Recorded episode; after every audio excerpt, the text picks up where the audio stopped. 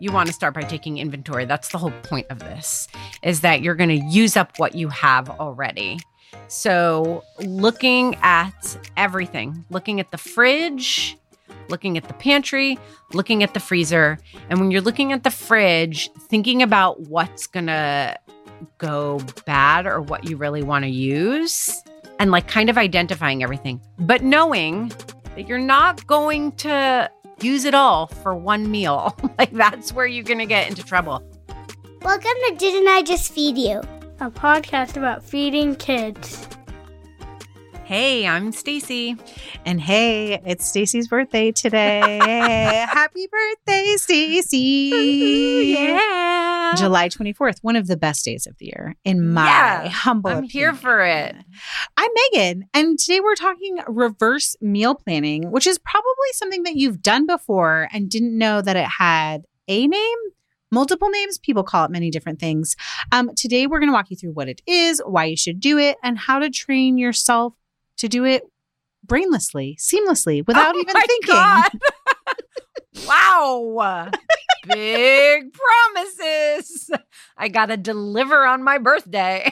um, okay. So we have covered meal planning. We have covered meal prep on different episodes throughout the years. And we talk a lot more about traditional meal planning in our community every week because we put up a post every Friday saying, like, what's coming up for the next week. And all the meal planners show up. I love it. But we are also huge proponents of this idea that everyone is a meal planner because whether you realize it or not, like even if it's just five minutes before you need to start cooking and you're opening your fridge, you are meal planning on the fly. So if that works for you, keep doing it. Don't fix what isn't broken, right? But if that stresses you out and you're like, oh, I'm not a meal planner, just know you are. Stop that self talk. Stop it. Stop it right now. You've got this. So I'm really excited to start new conversations around meal planning and start talking about different ways into meal planning. Yes, me too. Oh, okay, so I know other people call this different things, and we even tried to like come up with a different term for it We did. before we record- recorded it. Wait, can I tell them what our notes are? yes, please do. So we have this big production calendar. It's a huge spreadsheet. It has all this information on it. And it's like, okay, here's the date that it's airing, the record date, the title. And then next to it, it's like notes. And it just says sparkle slash magic slash bizarro. and I feel like we need t shirts that say that. Yes, Sparkle magic bizarro. well, okay, so Kendra Adachi of the Lazy Genius, she calls it Bizarro meal planning, and that's where I first like heard it called that. Is it the same thing we're going to talk about? I'm going to say I love Kendra, but I don't listen to her Podcast content regularly. Yeah. So I don't even haven't know if it's a across this. podcast episode, to be honest with you. I think it's like a long time ago blog post on her Okay. website. and she it's the same thing that we're going to talk about. I think so, which Okay. I think of as, and this is where we struggled in like trying to give it a name. I think of it more as an extension of meal prep in some ways. And especially like in Kendra's description of it, it is a little bit more meal prep. So I'm curious because you are, are like a little bit of a meal prepper, like how you would define what we're talking about. So I don't think of it as meal prep so much because I think that there's two ways that you can do what we're going to talk about, which Yeah. is at its essence. Well, let me say and make sure that you and I agree about what it is at its essence that you're looking at what you have on hand and planning your meals based on that. Yes, 100%. Now, there are the people who are going to do that in the meal planning kind of way where they're to on Sunday let's say for example they look and they're like okay here's what I'm to make on Monday Tuesday Wednesday Thursday based on what's here. Like here are the holes that I need to fill when I go grocery shopping.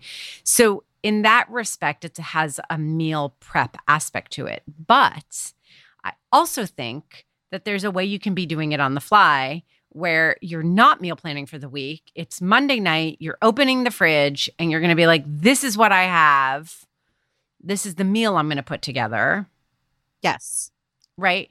And so to me, the commonality between the two things, I mean, it's really the first one that we're going to talk about more because planning what you need from the grocery store is kind of step two, right? And Yep. if you're going on the fly all the time, you're really just like, we're talking about how to make dinner with what you have, and we're not talking about the grocery shopping aspect of it. But I do think that that's the way some people are doing it. And the overlap between the two is this skill for looking at what you have and being able to turn it into a meal. Right. Without not without going into this like overwhelm of like, how do I use all of these things maybe Yeah. together and Yeah. they feel disconnected, but they don't have to. Yeah, so you're you're getting into what some of the skill entails, which is like being a good editor, knowing where to start. Anyway, we'll talk more about that stuff. Yeah. So the skill is a little bit hard to teach, but I think we're going to go through some of the principles of it. And I think that a lot of people who don't consider themselves good cooks or don't have a lot of experience cooking will be like, that's my problem. Like, I have no idea. I see all these ingredients and I don't know what to cook. I will tell you that it it is hard to teach, but it is teachable. Yeah, there's kind of steps you can follow. Yes. And you'll get better and better over time. Yes. And I just want to say, as our like resident in air quotes meal planner, because I'm more habitual at meal planning like every week, whereas like you've talked about doing a little bit more meal prep. It's And, true. like- although I've been meal planning every week for the last year and a half for sure. Yeah. I'm back to it. Good. I like that delights me to hear. Um, that this like reverse meal planning is actually something I incorporate into my routine probably once a month or once every six weeks. So it's not like you have to be all in and this is the only way that you meal plan from here on out. It's actually like a tool that you can use in weeks where you're overwhelmed or like there's too much in your house or you're trying to skip the grocery store. Um, but I feel like we're like tiptoeing around the juicy meat of Yeah. the episode and I Okay, want so to make before- sure yes. yes Yeah, do it. that we invite you to our new and improved Didn't I Just Feed You listeners community. Free members are getting access to more than ever before, including more recipes, printables, shopping lists. And if you're a supporting member, you now have access to an ad free stream. Every single episodes, the main Monday episodes like this one are what we're cooking and eating now episodes. And you're still getting those bonus episodes too. So hop on over to didn'tijustfeedyou.com backslash community to find out about joining us there. All right. I want to start with, I mean, I think it probably goes without saying, but let's start with why building this skill that we're calling reverse meal planning is really useful. It's a great tool if you're like, I just don't want to meal plan from scratch this week. There's a cost savings to it. Like, that's when I use it the most is like, oh man, there's all this stuff in our fridge that needs to be used up that I don't want to go to waste. So I'm going to start with these ingredients first Totally. and meal plan around them. I feel like I missed something. Well, you have a note here about Mojo that I don't Ooh. think I would describe the same way. You talked about that. I think it's about confidence. Yeah. I think that when you become someone who feels like no matter how simple the end result is, if you're someone who feels like I can look in my fridge and maybe I haven't gone shopping for a week and a half, or maybe the fridge is full of stuff, but I didn't really plan. I just went to the market and I just bought like some stuff that I was like, ah, I'll figure it out later. When you can look in your fridge and you can figure out how to scrap together a meal, that is confidence boosting in the kitchen For sure it is. right? So, like when I think of getting your mojo back, there's an aspect of pleasure to getting your mojo back that I don't know has to necessarily be a part of this. You know what I mean? I don't know that it has to be pleasurable, but it is confidence building. And the more you build on your confidence, like then the pleasure comes. Or at least if it isn't like maybe you're someone for whom cooking will never be pleasurable, at least it like reduces the stress and burden of cooking. Yeah. I'm glad you pointed out that I said mojo because actually, like, yes, there's confidence building. And yes, there's something extremely satisfying when you can like feed your family without doing a whole big grocery shop and you're able to use up things that you already bought. But there's also something for me where it's like, I get in a rut with meal planning where I'm like, oh, it's Monday pasta night, it's Tuesday taco night. And reverse meal planning helps me get out of that way of thinking and think about feeding my family in a different way. So it brings inspiration, which is another component of like getting mojo back and reduces boredom for me too, because I'm more inclined during a reverse meal planning week to try something that's maybe outside of my like little channel of what I normally make for my family. I totally agree with you. I do wonder if people who don't like to cook as much or who don't have as much confidence, it creates a lot of stress. And so I just want to say, like, it gets better. It's just like learning something new. Like, at first, it is stressful and the results are not predictable. Yes. like, even for us, sometimes you reverse meal plan and you're like, oh, tuna and corn and rice. Like, I have a great idea. And then it comes out and you're like, wow, Big no. flop.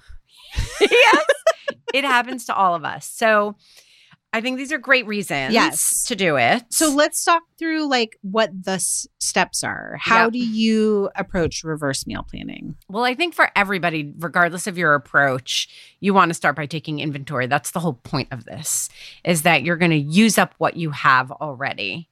So, looking at everything, looking at the fridge, looking at the pantry, looking at the freezer, and when you're looking at the fridge, thinking about what's going to go bad or what you really want to use and like kind of identifying everything, but knowing that you're not going to use it all for one meal. like that's where you're going to get into trouble. Yeah, underline it, highlight it, circle it, double Yes. down. Like this does not all have to go together.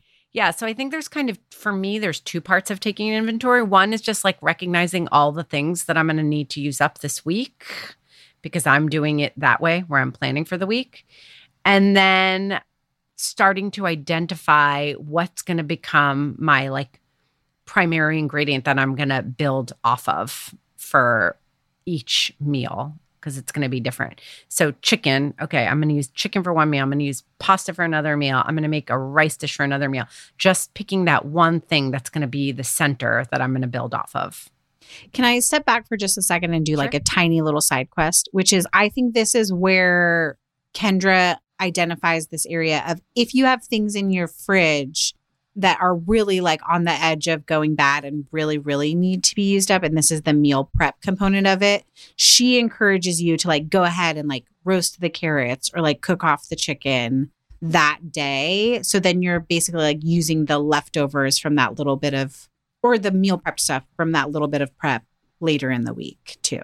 I want to sit on that. I think it's a super smart suggestion. It just doesn't feel like practical when I think about how people experience looking in their fridge and feeling like, oh my gosh, I need to make something out of all this. Do you know what I mean? I'm not why I said like I want to step back and make it a side thing is like sometimes you're choosing to reverse meal plan because you're already overwhelmed. You should not feel obligated to do any sort of meal prep in this moment. Yeah. But if you feel like you can, I think that's super smart. Yes. Okay. Okay, back to steps. So we've inventoried. We've inventoried. And then I'm just going to put a little caveat though. Okay. If you're doing your inventory like the night of, or you're just looking and you're like, I'm not going to be able to go. It's Monday. I'm not going to be able to go to the supermarket until Thursday. So, like, what am I making tonight? And maybe I can ID something that I'll do tomorrow too. Then you might consider skipping trying to identify everything that needs to be used up. Just identify what's going to be the center of tonight's meal. Yes. And I do think going to things that might go bad first, like, is the way that you get to take advantage of, like, reducing waste, saving money, et cetera. Yes. So then you the second step, it you've sort of alluded to it a couple times, which is identifying like the primary ingredient or like the centerpiece ingredient in each each day of the week, that night or the next night and thinking about and then that gets you to the third step, which is like identifying recipes or meals that you're going to make with those primary ingredients. So let's talk about what would make something a primary ingredient. I think, and I'm maybe regret saying this. Can any ingredient be a primary ingredient? I think it kind of depends on your family. So, like, if you're a vegetarian and you have a bag of carrots, yes, like that can be a primary ingredient. In my house, no. See, I think of it as like if we're talking about carrots, I might know that I'm going to do something with the carrots, but then also know that like maybe I'm going to need to look in the freezer for something that fills it out from a protein standpoint because my Right. family is not. Well, that's what I'm saying. So the carrots are not a centerpiece.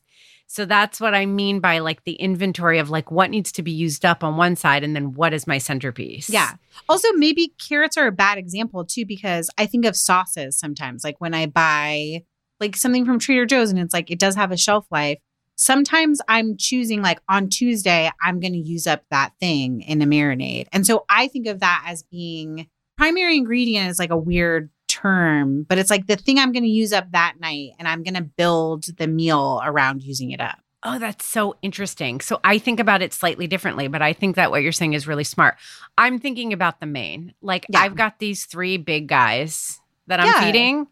And like I'm not like, oh, I have this harissa. Harissa doesn't go bad, but let's just say Yes. I have this harissa that I really want to use up, and I have this bag of carrots that needs to go. Like, beautiful. Those go together.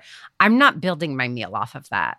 Like, I'm keeping focused on like, what is my main thing? Like, what's going to fill them up? And then I kind of build out from there. I don't think either way that we are thinking is wrong. And I think it's actually helpful. Totally. I'm just making a distinction because I think it's two different ways that you can approach it. Yes. Okay, but then so either way, whether we're coming at it from like you're choosing the the centerpiece of the meal or I'm choosing the primary ingredient to use up, you still have to jump from there to deciding how to cook it, which can be recipes Yes. or it can be meal ideas. And I think this is like where people are like, how is this different from regular meal planning in some ways? And I do think it is different because you can't just like go to your Pinterest board and be like, oh, what things use up carrots? Or you can't Yeah. just like look at your cookbook wall and be like, oh, I'm going to choose this cookbook because it's definitely going to have a carrot, res- carrot recipe that also uses harissa in it. So this is like when you're using tools and technology to help guide you on recipe ideas. Totally. So let's talk about those because I also want to talk about improvising without Yes. recipes. Yes. But resources.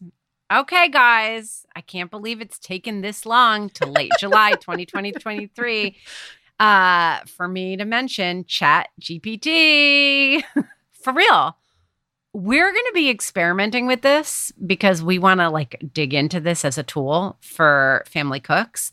But I have heard people will plug in, give me a recipe or give me five recipes that use up carrots, harissa, and rice. And Yes. it will give them to you. Also, you can set parameters like we Yep. are a vegan family or we primarily eat cheese. I don't know. That was a weird We are cheesetarians. We're Make it work, cheesetarians. Chat GPT. how Yes. many people you're feeding and like the volume. So like maybe you had a grocery order snafu and for some reason you have like five pounds of carrots. So you need a recipe that uses up all of them. How would we know that that happens? It happens? all the The time. time. Do you have another tool? Yeah, I think Eat Your Books is a really great tool. Yes. It's one that It's it, it is a one. site that indexes the cookbooks that you own. So you do have to pay for it. And there's a little bit of work up front. But then you can be like, really, what what of my cookbooks use up carrots and harissa and chickpeas? And it will help you find the recipes that you already own and utilize them, which I think is so great. And then I think there are a handful of like meal planning apps, and we don't Yeah. talk about this enough, but recently we, I guess it was in June now, we asked people about their planning tools, and quite a few people mentioned Plan to Eat, which is another is an app that you pay for, and you can do your meal planning and your recipe search based on ingredients.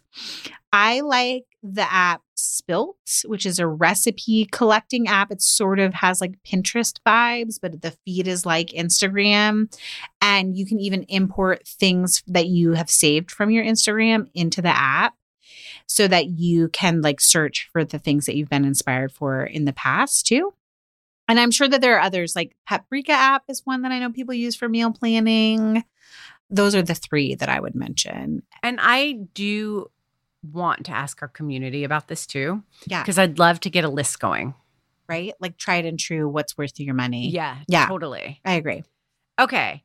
So, another thing that I just want to say about when you're looking for recipes, like if your tools are coming up short, maybe you don't have these tools and you're just looking at the index of your cookbook. And I'm, I know it's super old school, but shout out to indexes. like, it is really helpful. Like if you have a couple of cookbooks that you always return to, or they're the ones that you keep like on your kitchen shelf, maybe just pull them down and look at the index really quick. Think about what you can swap. So if, you know, you have pork chops, thin cut pork chops, and you're not finding anything, you know, give a glance to the chicken breast recipes. They won't always be one for one. If you have cauliflower and no cauliflower recipes are coming up, look, take a peek at the broccoli recipes. Again, like not everyone might fit, but you might find some inspiration there. That is genius.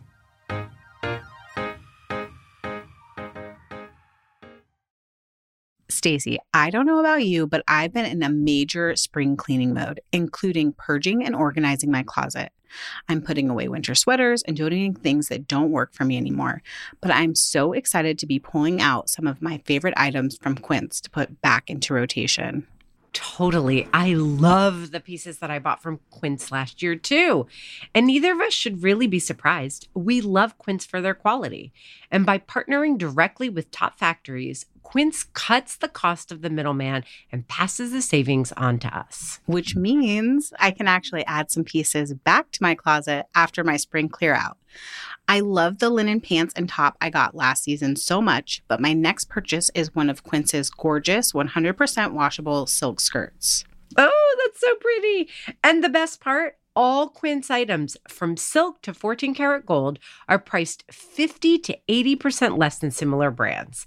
That's why I snagged my favorite oversized cashmere boyfriend cardigan from Quince instead of any other brand. Indulge in affordable luxury. Go to quince.com slash DIJFY for free shipping on your order and 365 day returns. That's Q U I N C E dot com slash DIJFY, short for Didn't I Just Feed You, to get free shipping and 365 day returns. This episode of Didn't I Just Feed You is sponsored by ByHeart. Longtime listeners know that Stacy and I both struggled with infant feeding stages with all our kids. Breastfeeding was hard, and choosing a formula was, well, also hard. We're thrilled to be working with ByHeart, an infant nutrition company on a mission to make the best formula in the world. Not only is ByHeart an easy to digest formula, their formula is also clinically proven for easier digestion, less spit up, and softer poops versus leading infant formula.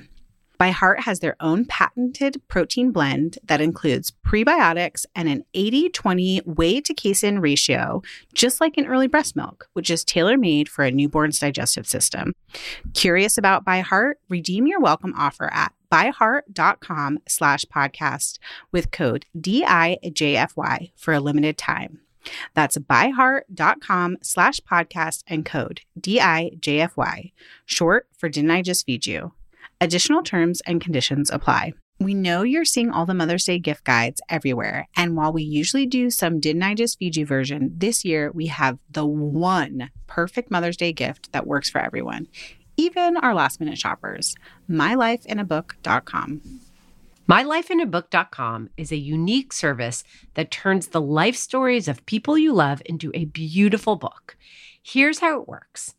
Every week, mylifeinabook.com will send your gift recipient a question via email.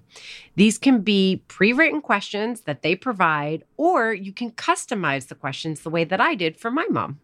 Your recipient can either type her response or use their voice to text feature. MyLifeInABook.com compiles all of her responses into a beautiful keepsake book. I'm really excited to be creating a book with my own mom this year, and I can't wait to hear some of her childhood memories, what it was really like raising three kids as a single mother, and how she's enjoyed becoming a grandmother too.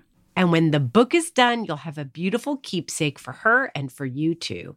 You can even choose to have an audiobook created from the recordings. It's easy to sign up and the process is automated so you don't have to worry about missing a week. Check out mylifeinabook.com and use code DIJFY at checkout for 10% off. Create an unforgettable gift for your mom this Mother's Day. That's mylifeinabook.com. Use code DIJFY for 10% off today.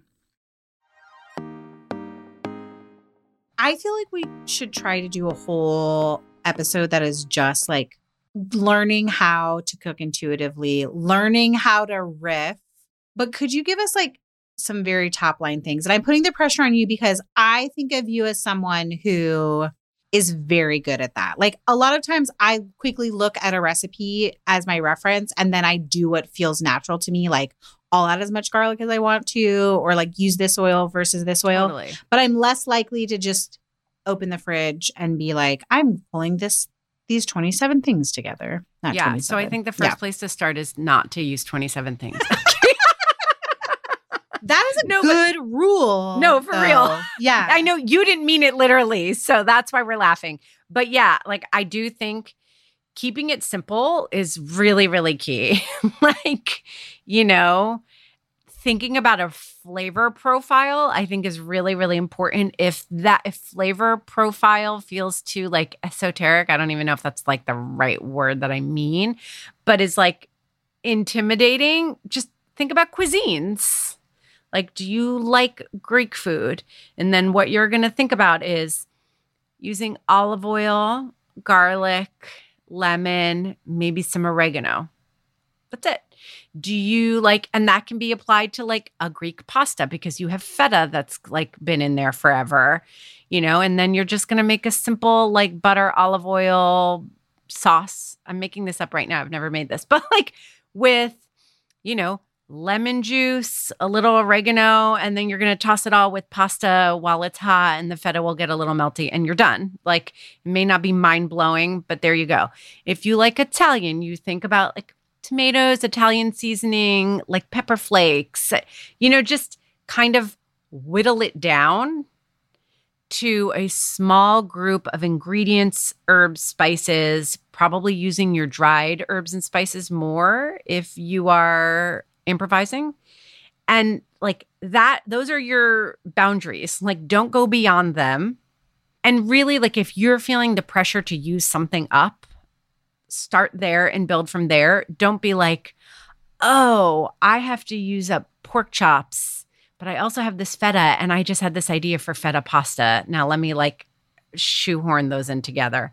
I mean, that could actually work, but like, don't do that. Like, start with the thing that you need to use up. If it can be the centerpiece, that's what you're building. I really think having an editor's mind is an important piece of this. It's like fewer, fewer, fewer, less, less, less. Keep it tight and to the point. Yes. And I'm so glad you said editor because I think a lot of people, when we talk about like using it up or we're saying like, oh, reverse meal planning is starting with everything that needs to be used up in your fridge, it we do not expect you to use up absolutely Yes. Everything. Exactly. and just because you have 27 ingredients that need to be cooked in a short period of time doesn't mean that they need to all be crammed t- together. And in fact, you're going to end up with something that feels disjointed or like the flavors are not harmonious.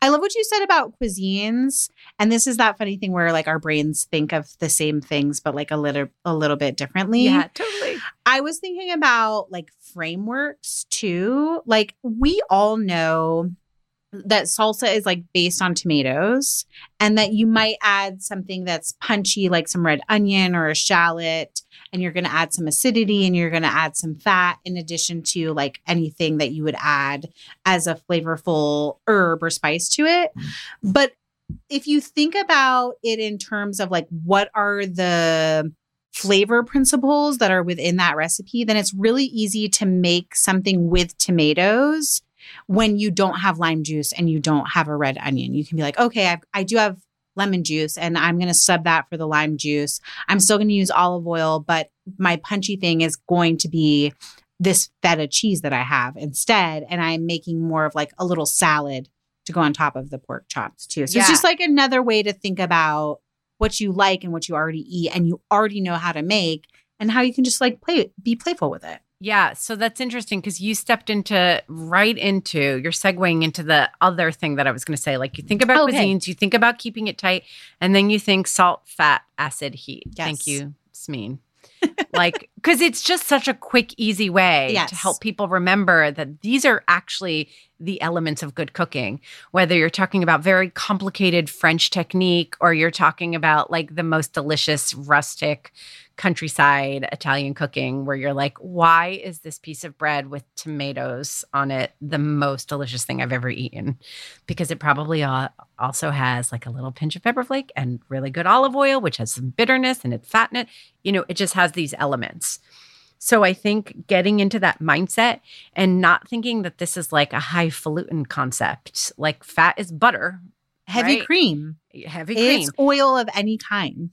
Exactly. Acid is lemon juice or just red wine vinegar, like stuff that you have around.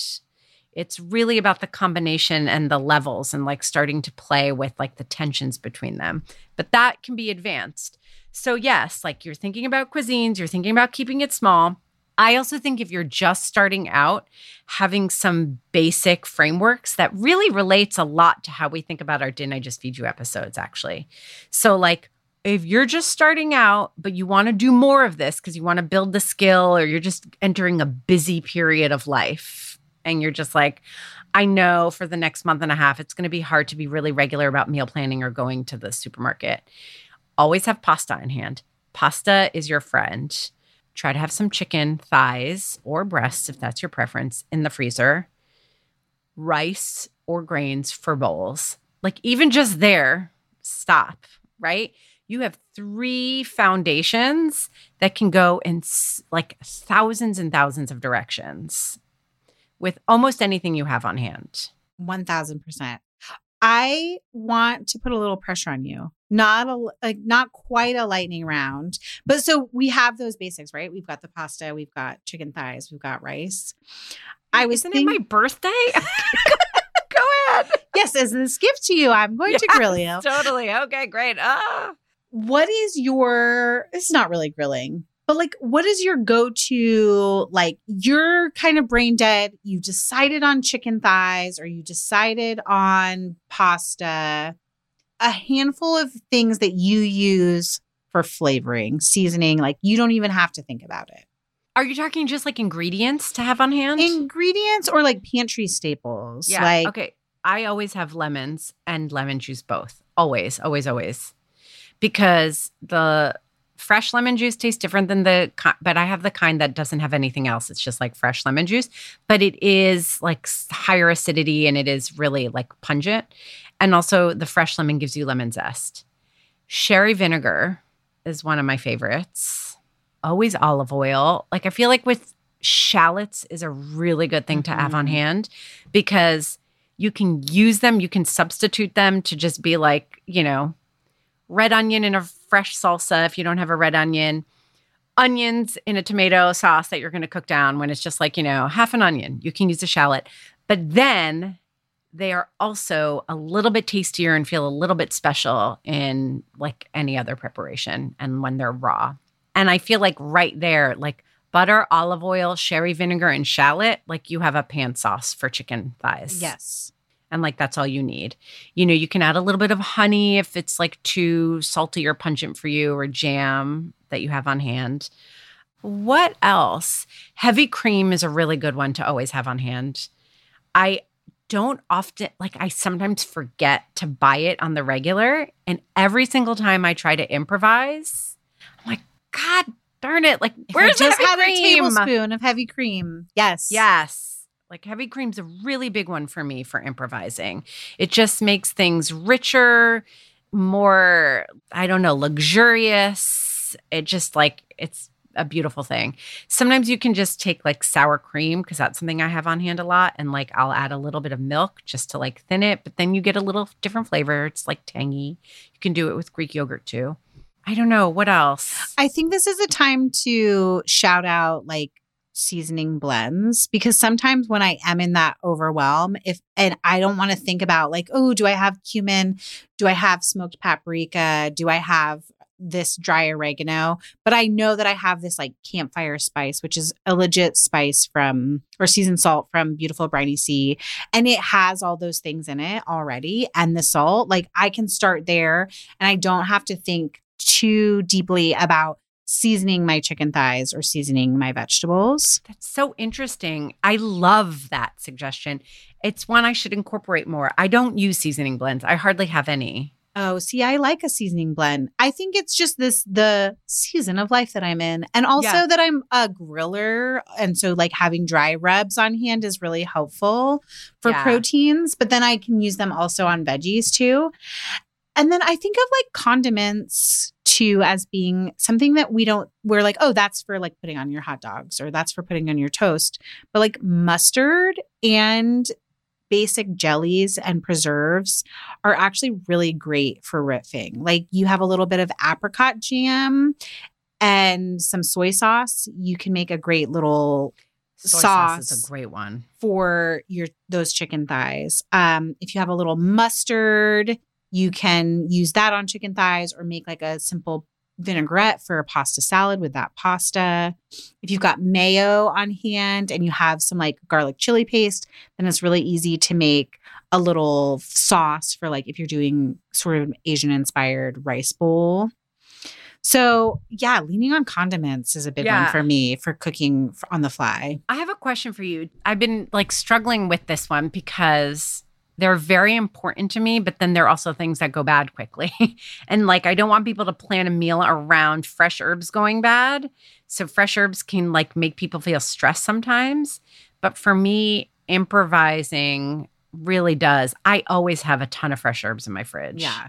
Do you? I default to like two or three. No, two. I'm not even going to say three. Like I buy green onions a lot because I can use the white part to cook and then the Yeah. light green part for like finishing. Chives or mint. Uh, So like I tend to buy like one little clamshell of whatever fresh herb that week and then try to use it up completely so I don't feel guilty. But I do want to mention that storage is a big thing here. And our friend Lou Persigan, who's been on the show before, he's Eat at Dads on Instagram. And I watch him stream live on Twitch, which is why I know that he has this thing in the inside of his fridge, because otherwise it sounds weird. He has like what he calls an herb box. So he likes to buy like a lot abundance of herbs at the farmer's market every week. And what he does is like he cleans them up right when he gets them home and he wraps them in a damp paper towel. And then it's Yeah. basically like that ubiquitous sort of IKEA green lidded container that's kind of mm-hmm. kind of like a shoebox and he stacks all this stuff in there and he also puts it like right in the front of his fridge so that every time he goes to cook he's like oh yeah herbs and he's more likely to use them Yeah, I use herbs all the time. I almost always, I mean, I you'll never go in my fridge and not find fresh herbs. yeah And I would say, like, as a matter of course, green onion, chives, cilantro. I always have cilantro. Sometimes I buy two bunches of it for the week. But then I'll also rotate in basil, mint, sometimes parsley. I'm not really big on parsley. i see i kind of think parsley's underrated I used correctly okay, that's like a whole other. We need to do an outtake about parsley, but only flat leaf, right? Do we at least agree on that? Thank we you. 1000% agree Okay. And I do think that fresh herbs, like the way you use spice blends, I use fresh herbs for improvising because I feel like you're, again, we're keeping it so simple. And then how you get that simple food to taste really satisfying is the fat, salt, acid, heat. And then that like boom, boom, boom, that like nice little something at the end, right? so for me, it's fresh herbs because I'm usually just seasoning with like salt and pepper. Yeah. I love that. I think also, this is a very specific. My roadblock to fresh herbs is not the cost or that I'm afraid I'm not going to use them up. It's that I feel like I identify as a gardener and I'm not actually good at it. And I'm like, I should just grow basil. I should just grow mint. And then like I never actually do. Do. So I don't also don't buy them. One day you'll One day and up. in other houses and in other seasons of our lives, we have had herb gardens. And so then I just use like whatever's in the pots out on the front porch. Yeah. I did buy myself a pot of herbs for Mother's Day, and I'm pretty sure it got like sizzled up in the sun because it was not in the right position. So gardening is like a whole nother thing here. Um, are there any other like go-to ingredients that help you when you're improvising? Or do you think there's any other aspect to improvising that we should touch on that's important for people who are just starting? Maybe we need to cook together more on like a live or something because I definitely think that sitting down and having a conversation with you, like you are on my level as far as a cook. In fact, sometimes far exceed it. But when someone who's a beginner watches you do something, they ask the questions that unlock the Yes. thing that you're like, oh, I just, I just, You just do it automatically. Do that, Yep. yeah. Totally. Um, like I always fry a little bit of garlic if I'm using garlic in a dish in the olive oil as it's heating up. So then you get like crispy garlic, but then you're also like flavoring the oil too. Yes. Like I don't I wouldn't think to call those sort of specific techniques out. And I think that cooking on the fly or like riffing, back pocket cooking, it warrants its whole own episode. yeah. Yeah. Okay. You know where we're going to take it now, right? Always. to our Didn't I Just Feed You listeners community. We hope that you've joined us there. If not, why? just join us for free at didn't I just feed you.com backslash community. Or if you want this bonus episodes and other goodies, join our supporting community. Also ad free stream. Would it Consider it a birthday gift. consider it a birthday gift? I was gonna say, wouldn't it be funny if we promised, like, hey, if membership in the free community ever exceeds download numbers, weekly download numbers. So we know that all of you oh. who listen every oh. week have actually joined us. Then we'll stop telling you to join us and you can get a minute of content back. I love it. Let's try. Let's All right, happens. let's do it. You Challenge just did it. you it's hap- it's happening listeners. right now. Okay.